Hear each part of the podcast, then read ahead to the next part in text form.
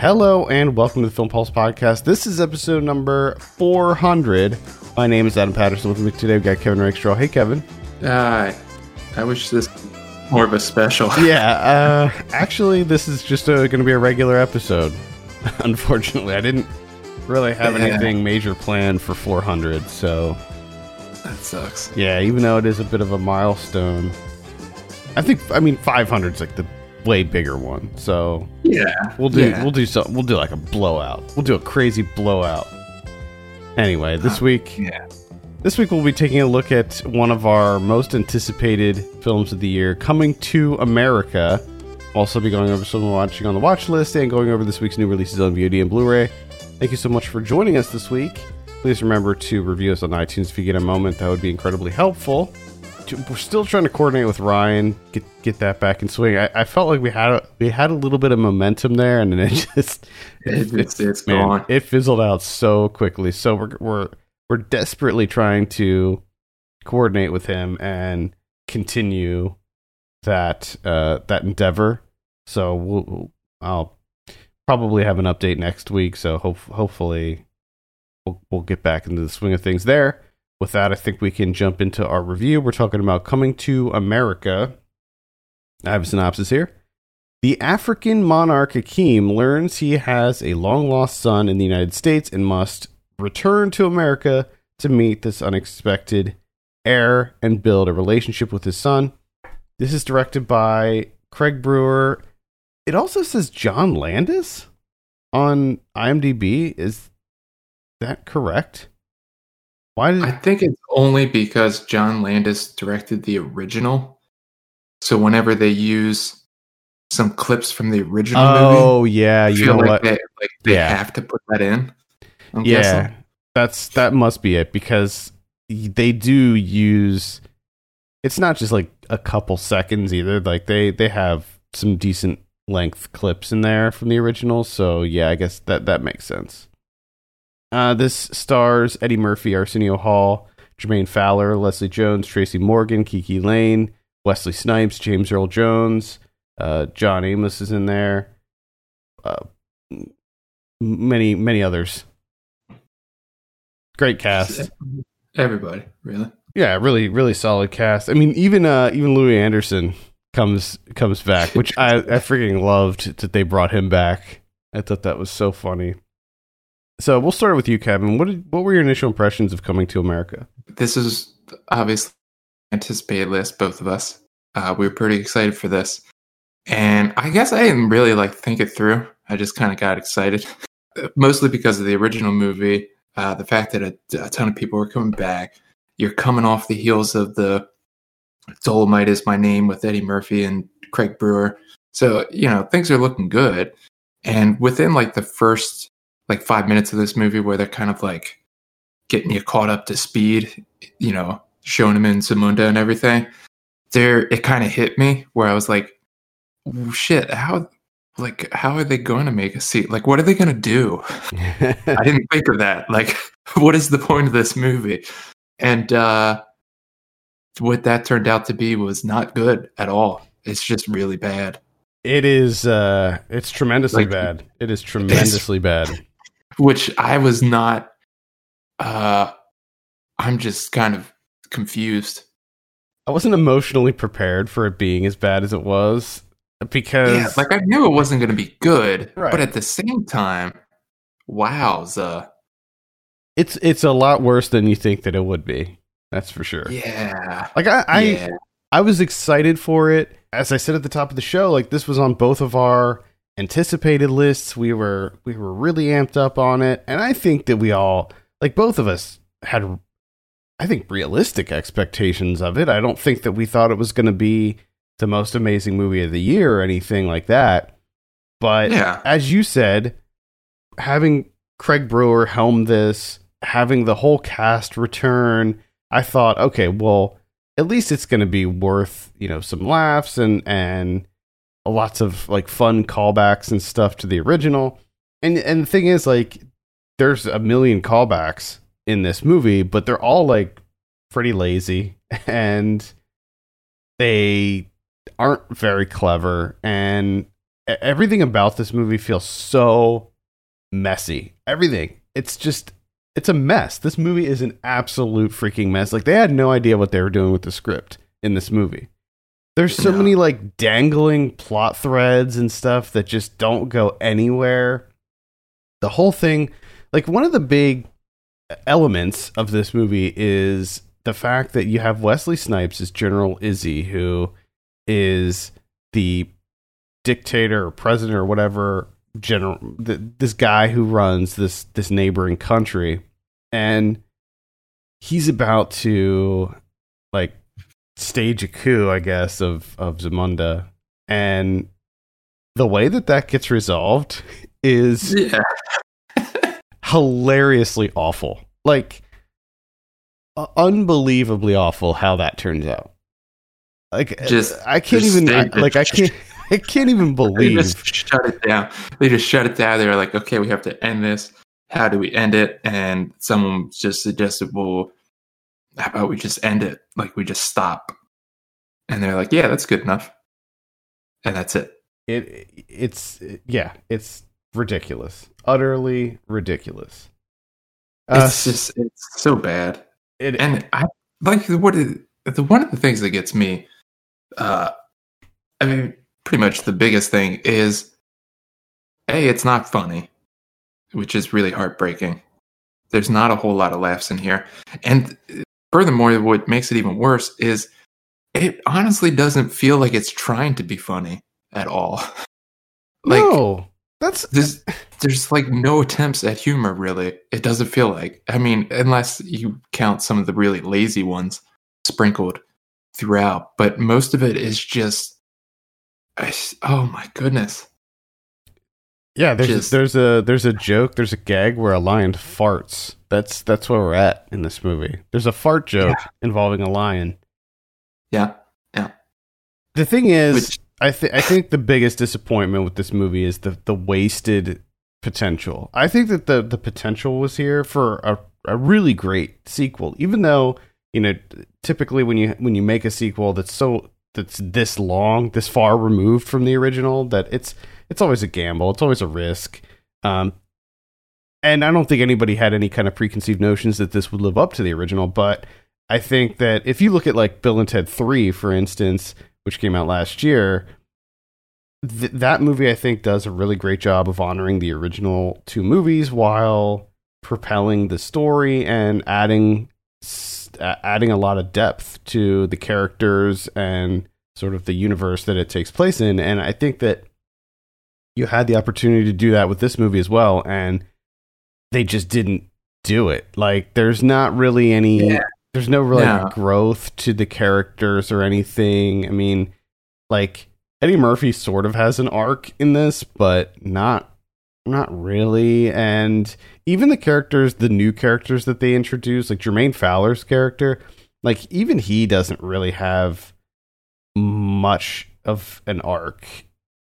I thought that that all of the character work was just so weak which is really disappointing because you have a roster of actors in here that are just you know at all all at the top of their game pretty much. I mean like tracy morgan even though i didn't find the movie to be very funny you have a lot of funny people in here. So i laughed at you know stuff that tracy morgan said just because it's tracy morgan and i laugh at almost everything he says. Well, yeah and i think that that was a part of it for me too is like after watching this movie like uh, through most of it i was just like whatever this isn't this isn't good. It's like this is not a good movie. I can't wait for it to be over. It's not awful but whatever and then you know at, you know in, in the twilight of watching the movie you know the last you know couple hours afterwards i'm like eh, you know it was eh. and i think that that just comes down to me enjoying these people so much that i was like eh, it wasn't that bad I like spending time with these people because I like them as as actors. But then once I got out of that, you know, I got further out from it. I was like, oh, you know what? That that was actually just really really terrible. Yeah, Like, the, the the thing is when you when you have a, a movie like that where there's n- the only really strong element is the actors in it and not necessarily the material they're working with, I think that that creates a, a generally forgettable movie, and I think that this movie is incredibly forgettable. I think that all of the the parts that I laughed, and I never, I don't, I don't think that I laughed any. There, there weren't any hearty laughs coming out of me No, during this movie. no. There, there were a couple chortles, some Snickers, some, you know, maybe maybe a couple like forced, uh, you know, like something like that. But like the thing is, like I don't remember any of those moments. I don't. I I can't. don't- yeah, I can't.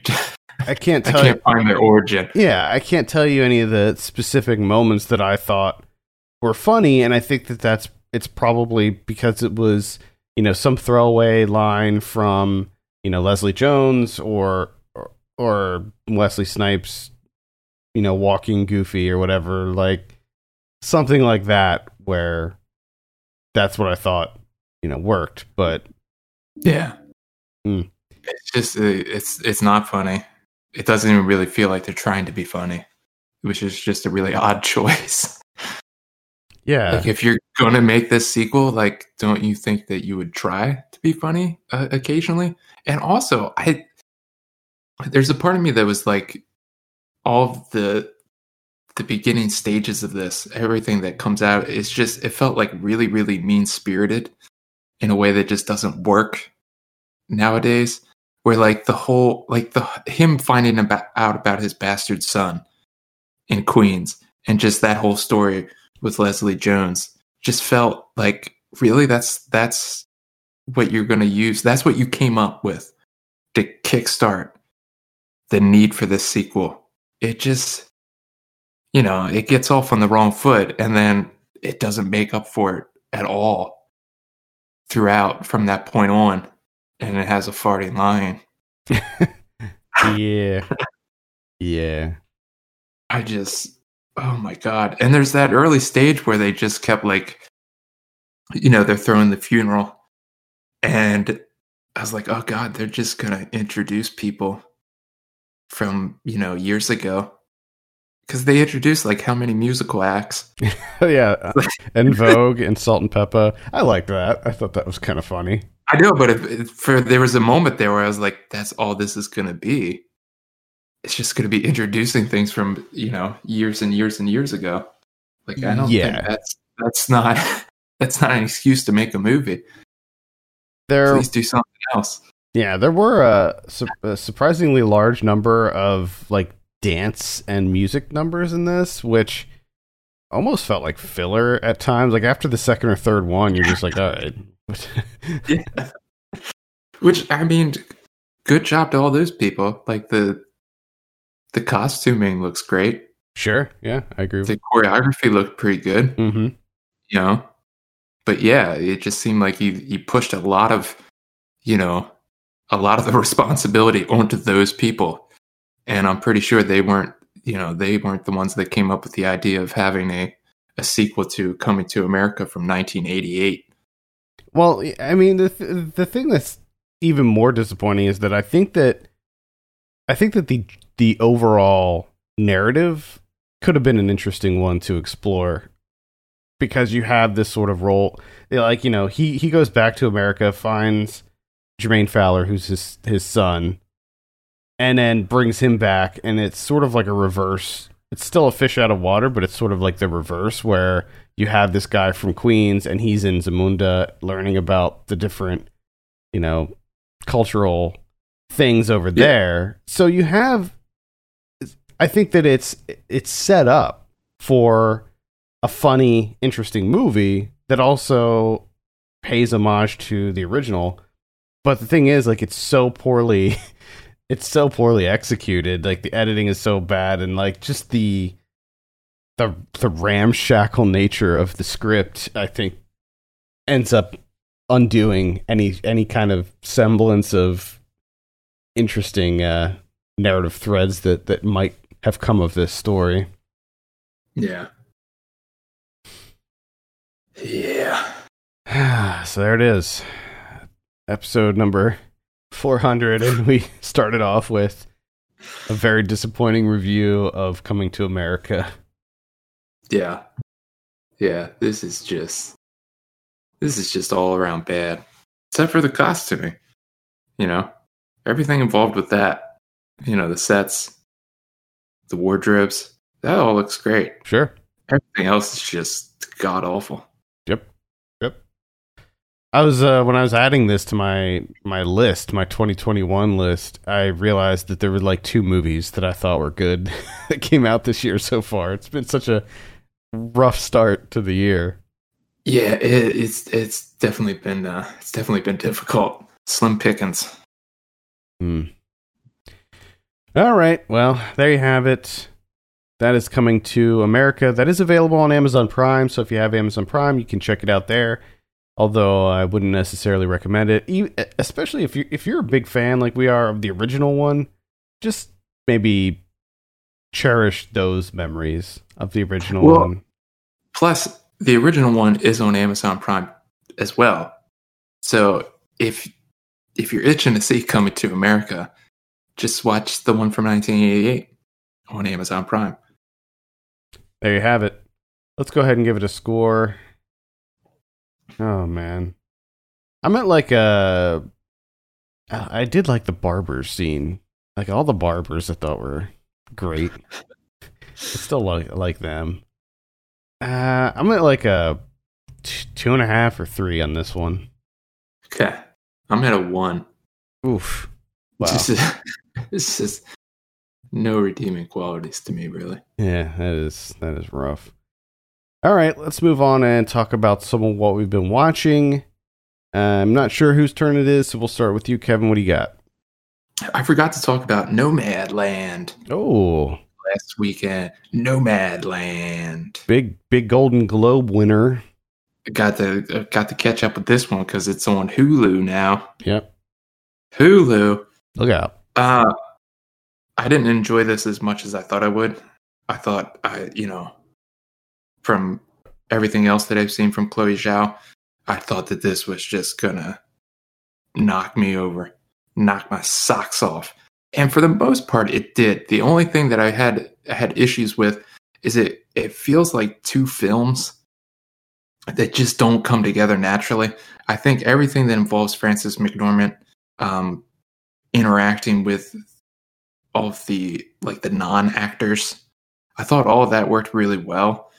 It's just everything with david strathairn like that whole through line just felt out of place and unnecessary.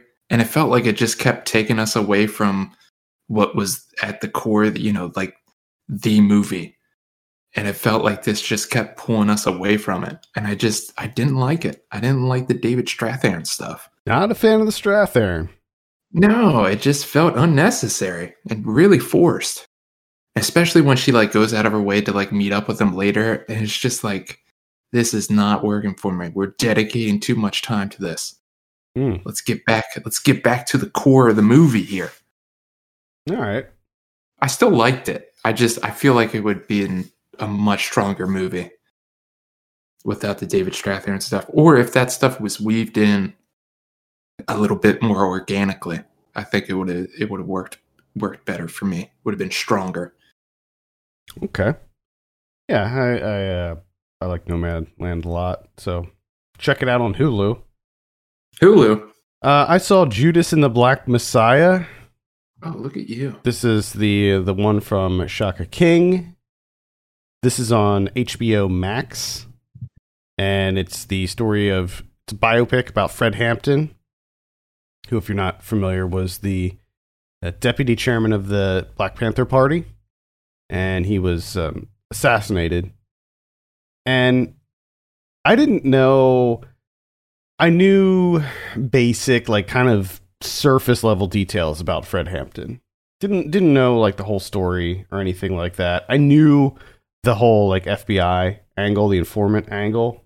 I knew about that, Mhm. but there there were just a lot of details that I wasn't super familiar with. So I was really excited going into this to to learn more about that.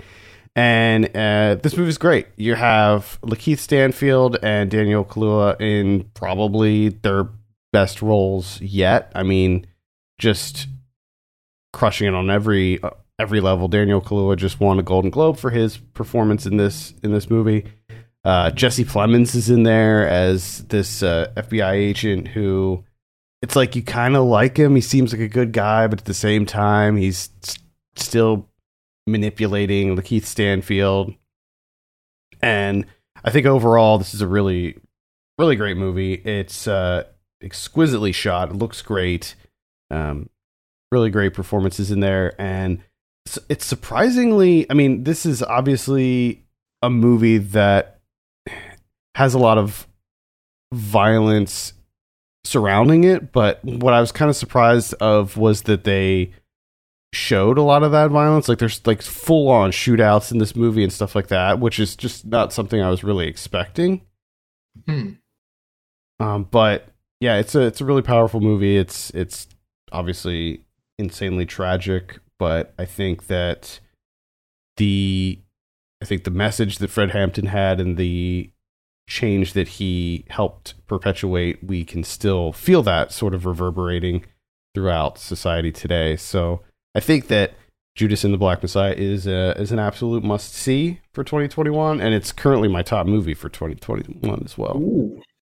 Yeah, they I like I was excited for this movie.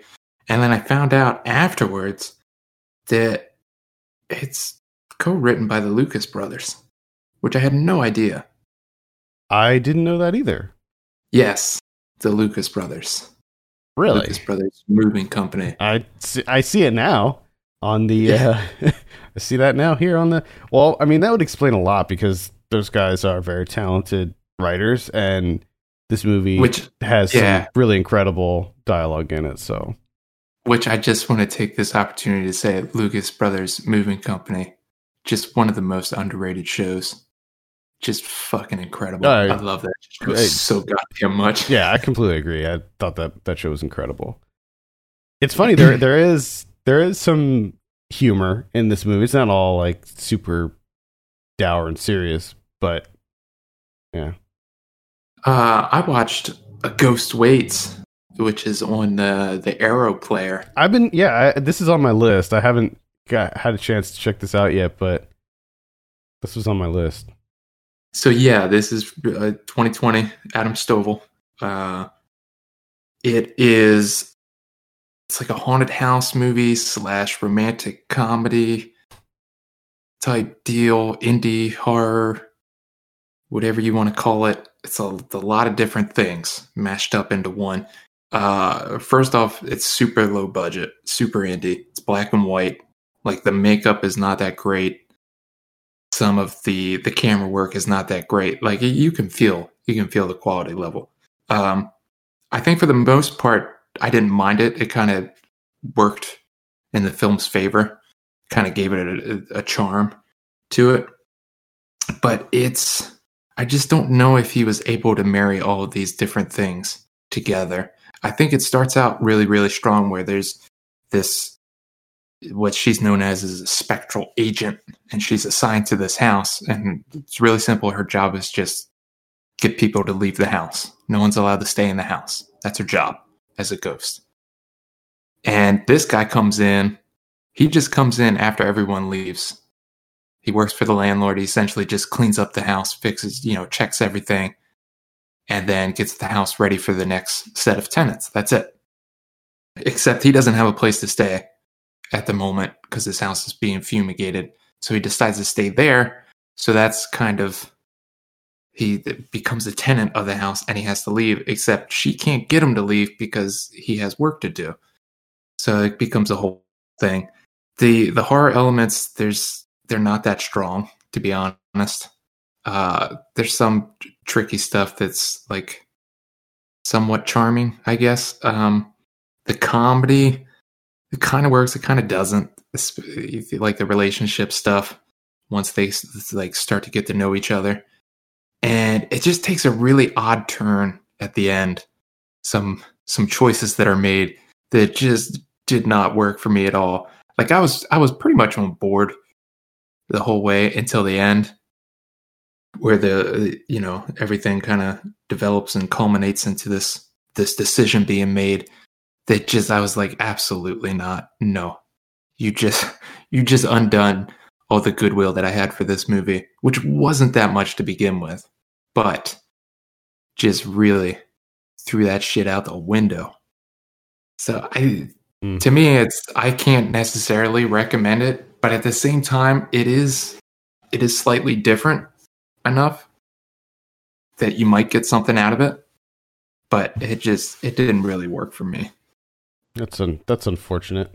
I think this is a good opportunity to plug Arrow because they uh they have some really interesting things on there. I I feel like they, They have do. they have like a lot of these sort of movies like that where they're like these like kind of low low budget, more like art house horror titles like that. And the deeper you dig, I think is a good example. They have a movie on here called The Devil's Asshole. the Devil's Asshole. they, they got all sorts of stuff on there. Uh, yeah, they they have some. Uh, they just added just this past weekend. They added the stylist, which we covered uh, Oh yeah. several months ago on on this show, and that's that's I think worth checking out as well. So they're they they've been adding a lot of new like original content on there as well as filling out their backlog of of stuff. The other cool thing that Yeah. they do, I'm sure that there's other services that do this. I, I think that maybe um I don't know if the Criterion I think Criterion Channel does this where they add the bonus features. Yes. And it, the it, and I'm glad you brought that up. The interesting thing is, is not only do they have like commentaries and bonus features and stuff like that, but if you have the Criterion channel, uh, Arrow Player is set up the exact same way. It's the exact same layout, everything. I think it's even the same video player. Like it, it looks Mm. exactly like Criterion channel. It's just Arrow instead. there must be some sort of company that does like sort of Yeah. this this like white label VOD thing, and they both of them signed up for it. Yeah, definitely check out Arrow. It's it's totally worth it. I think I saw Monster Hunter. This is directed by Paul W S Anderson. This is one of the, this is the one that like just sort of they just kind of dumped it into theaters during the during the pandemic, and they like didn't bother they were like, you know, we're not even gonna bother with a VOD release of this. Every movie is like, you know, not not hitting theaters. This, this dropped in December. Most theaters are still closed at this point, and they were just like, nope, Monster Hunter is going to theaters. So anyway, it's out now on VOD and on Blu-ray, and uh, it's it's garbage. It's it's your typical Paul W S Anderson video game adaptation. This is obviously based on the Monster Hunter series of of games, which I have a little bit of familiarity with, but I never was never super into them. Yeah. And uh, it stars Milla Jovovich, unsurprisingly, and she is a she's a lieutenant in the army, and they get transported. They they hit they go through this like rift, and they get transported into another world, and it's this monster hunter world where there's all these giant giant monsters that they have to fight. And there's some fun moments to it. It's it, it knows exactly what it is. I, I don't feel like it takes itself too seriously. I think that if you had any kind of if you can glean any kind of like entertainment value out of all of the Resident Evil movies, then you could probably enjoy some moments of this as long as you know going into it that it's not going to be very good. Uh, there there were a couple fun fight scenes, and if you're a fan of the Monster Hunter series, there's a lot of you know references to to that in here. But just you know, it's garbage, but it was kind of a fun fun garbage. Is it, how are the monsters? They're cool. I mean, they're they uh, they are pulled from the games. So a lot of the monsters that are in this are the same ones from the games. I wish that they added more of them. That's that's like my one of my gripes about about this is that they only fight like maybe three or four of them. Mm, And so I I guess I would just like to see some more of them. But the monsters I mean the, the effects work is decent. Like it's not great, but it's not horrible either. And there are some kind of fun moments. The way that they fight the monsters is very similar to how you do it in the games. So I mean you could tell that that Paul W S Anderson worked with either maybe he played the games himself or he worked with people who had a lot of familiarity with the games the weapons and stuff the the costuming it, it is it's all sort of lifted directly from the game the games have you ever played a monster hunter game I have not. No. the the premise is that you're it's very thin as far as plot and basically you're a monster hunter you go out and they're like giant that's the thing like they're really big and and so the fights take a very long time and Yeah. you have to Yeah. plan them out and you have to use a lot of different strategies to bring them down and then after you kill one of the monsters you use its parts basically to create new things that will help you fight bigger and badder monsters so you Yeah, that sounds that sounds pretty great. yeah, like you use the- like if you fight something that that's, has scales, you would use those scales to make yourself some armor so that you can then fight another thing that might spit acid or something, and those scales will protect you from that acid. It, they try to follow that in the movie, and you know it. There's varying degrees of success in that, but the games are pretty fun. Got a couple other things here that I'll mention briefly. I saw Wrong Turn. This is the the new remake of Wrong Turn. Now, why this movie needed to get a remake, I have no idea. I feel like they're still making Wrong Turn movies. Like the original franchise is still making movies. Mhm. So I don't know why we needed a Wrong Turn remake. And I actually question if this was even meant to be a Wrong Turn remake. okay.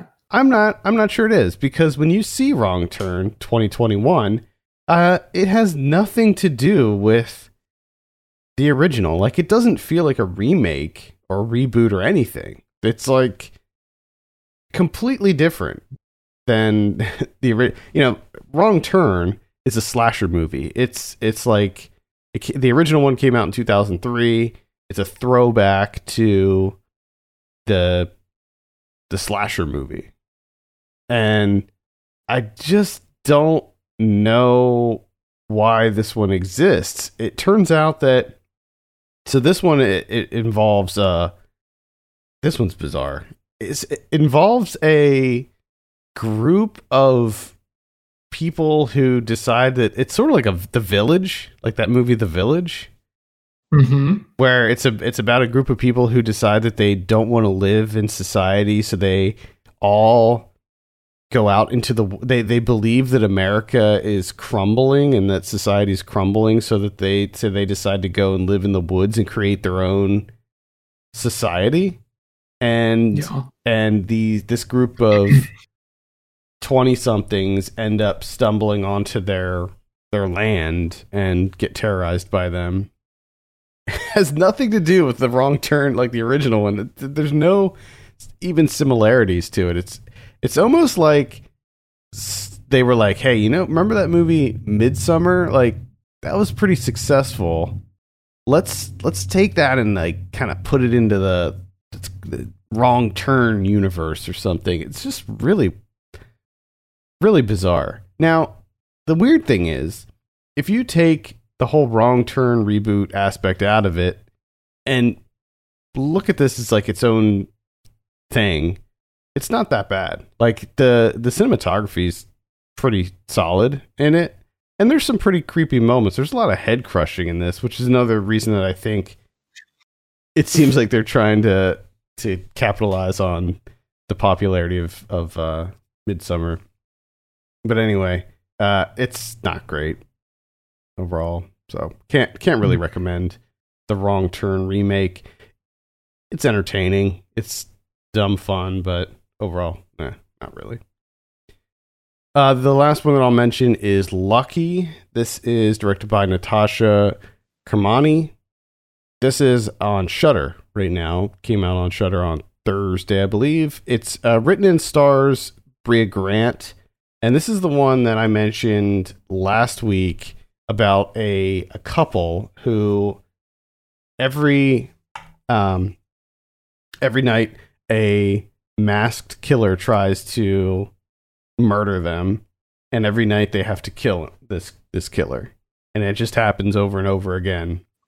Interesting concept. Uh, I think that it falters in some places. I think that the the the use of metaphor on display here is a bit overt, especially towards the end.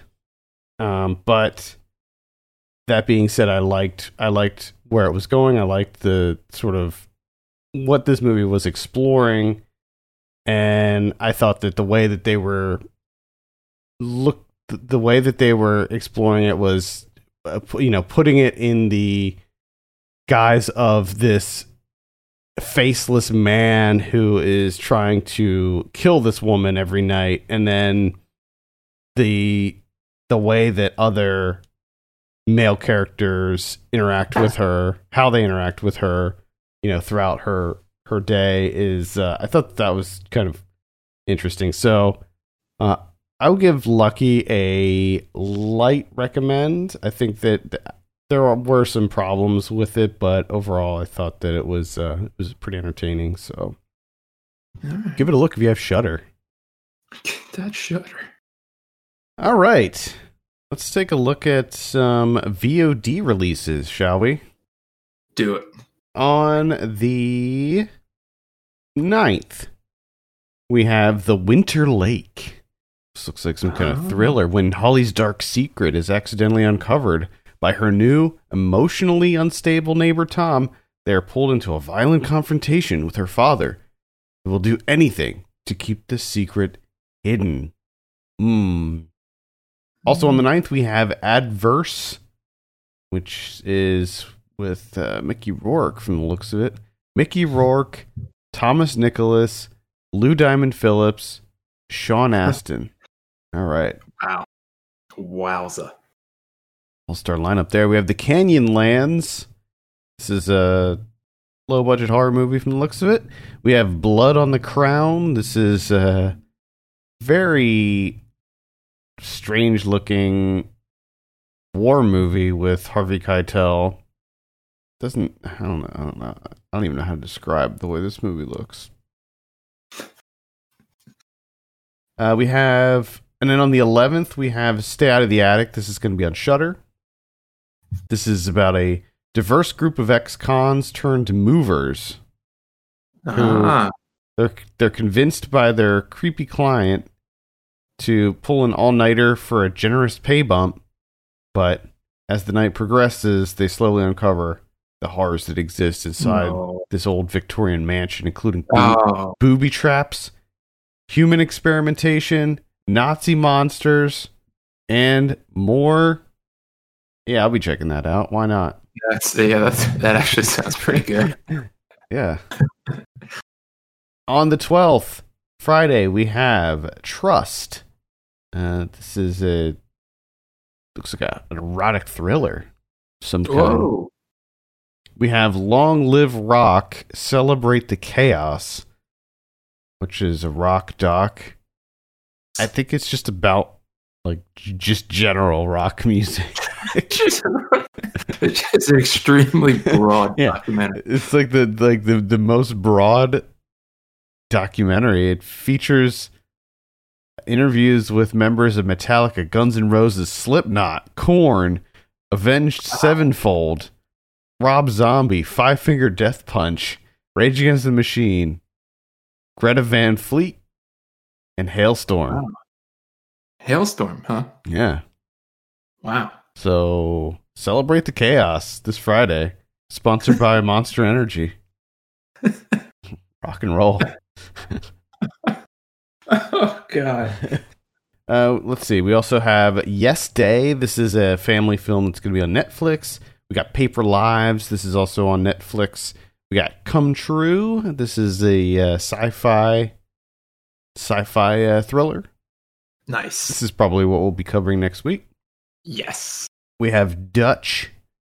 This is uh looks like a crime thriller. The funny thing about this one is the the thumbnail for the trailer. You know how like when you when you post a YouTube video, it like auto generates a thumbnail unless you specify that it should be Mhm. something else. Well, the thumbnail that it generated and that I guess they decided to use is like this glitched out still from the movie, and the guy's teeth are like in the side of his face. yes. it's so funny looking. Uh, anyway, uh, we also have Cherry. This is going to be on Apple TV. Speaking of glitches, if you remember the whole Cherry debacle where Variety posted the still image of the GIF Yes. for the for the poster, and everybody was like, "What the hell is going on with this movie?" and, and the poster, and it was all because Variety are idiots, I guess. Not generally, just in that one regard. I don't mean to call people at Variety idiots. Uh, Too late. that's about it for VOD. Let's take a look at what we have on Blu-ray this week. We got Dredd in 4K coming out. This is the 2012 one. I've been meaning to rewatch this. I really enjoyed the 2012 Dredd with Karl Urban. Awesome movie. We got Stop or My Mom Will Shoot from 1992, starring Sylvester Stallone and uh, and uh, Estelle Betty. Getty, sorry, Betty. Uh, this is one of these uh, VHS things where they make the Blu-ray case look like a VHS that Mill Creek Entertainment's been putting out. oh, I gotcha. We have Bring Me the Head of Alfredo Garcia. We got The Forest from 1982. Daddy's Gone a Hunting. Mm-hmm. Mm-hmm. Uh, we have the the Dam Busters from 1955. The Dam Busters. We got dams. Gold Diggers, The Secret of Bear Mountain from 1995. Holy cow, I just remembered the existence of this movie, starring Anna Chlumsky and Christina Ricci. Wow, Yeah, yeah. that's another Mill Creek Entertainment one, uh, the VHS type thing. Uh, we have The Choir Boys from 1977, Queens of Evil from 1970. There's a My Girl pack coming out that has My Girl 1 and 2 in it. Right. I mean, they probably should have stopped after the first one, honestly. Yeah.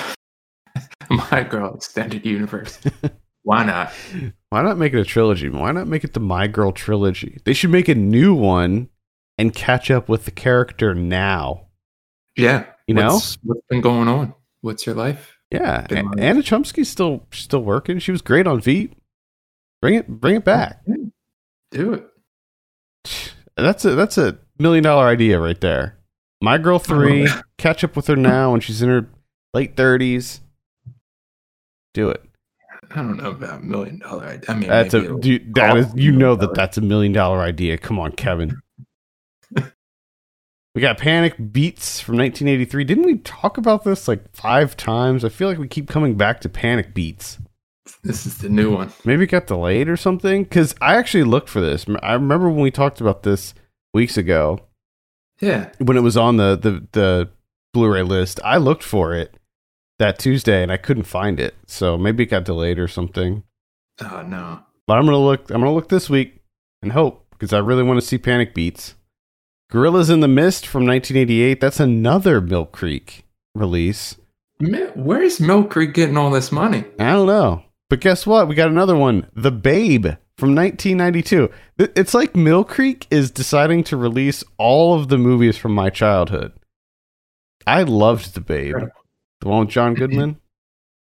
Now, if they release King Ralph, then we'll be, then we'll be talking. Incredible. Let's see. We got Little Fugitive, the collection.